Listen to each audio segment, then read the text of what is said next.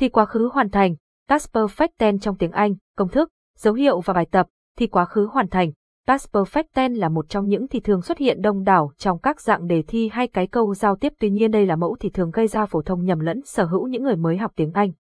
Hiểu được khó khăn ấy, Patako đã tổng hợp các kiến thức bạn cần biết để nắm chắc thì kỳ vãng hoàn tất ở bài viết dưới đây.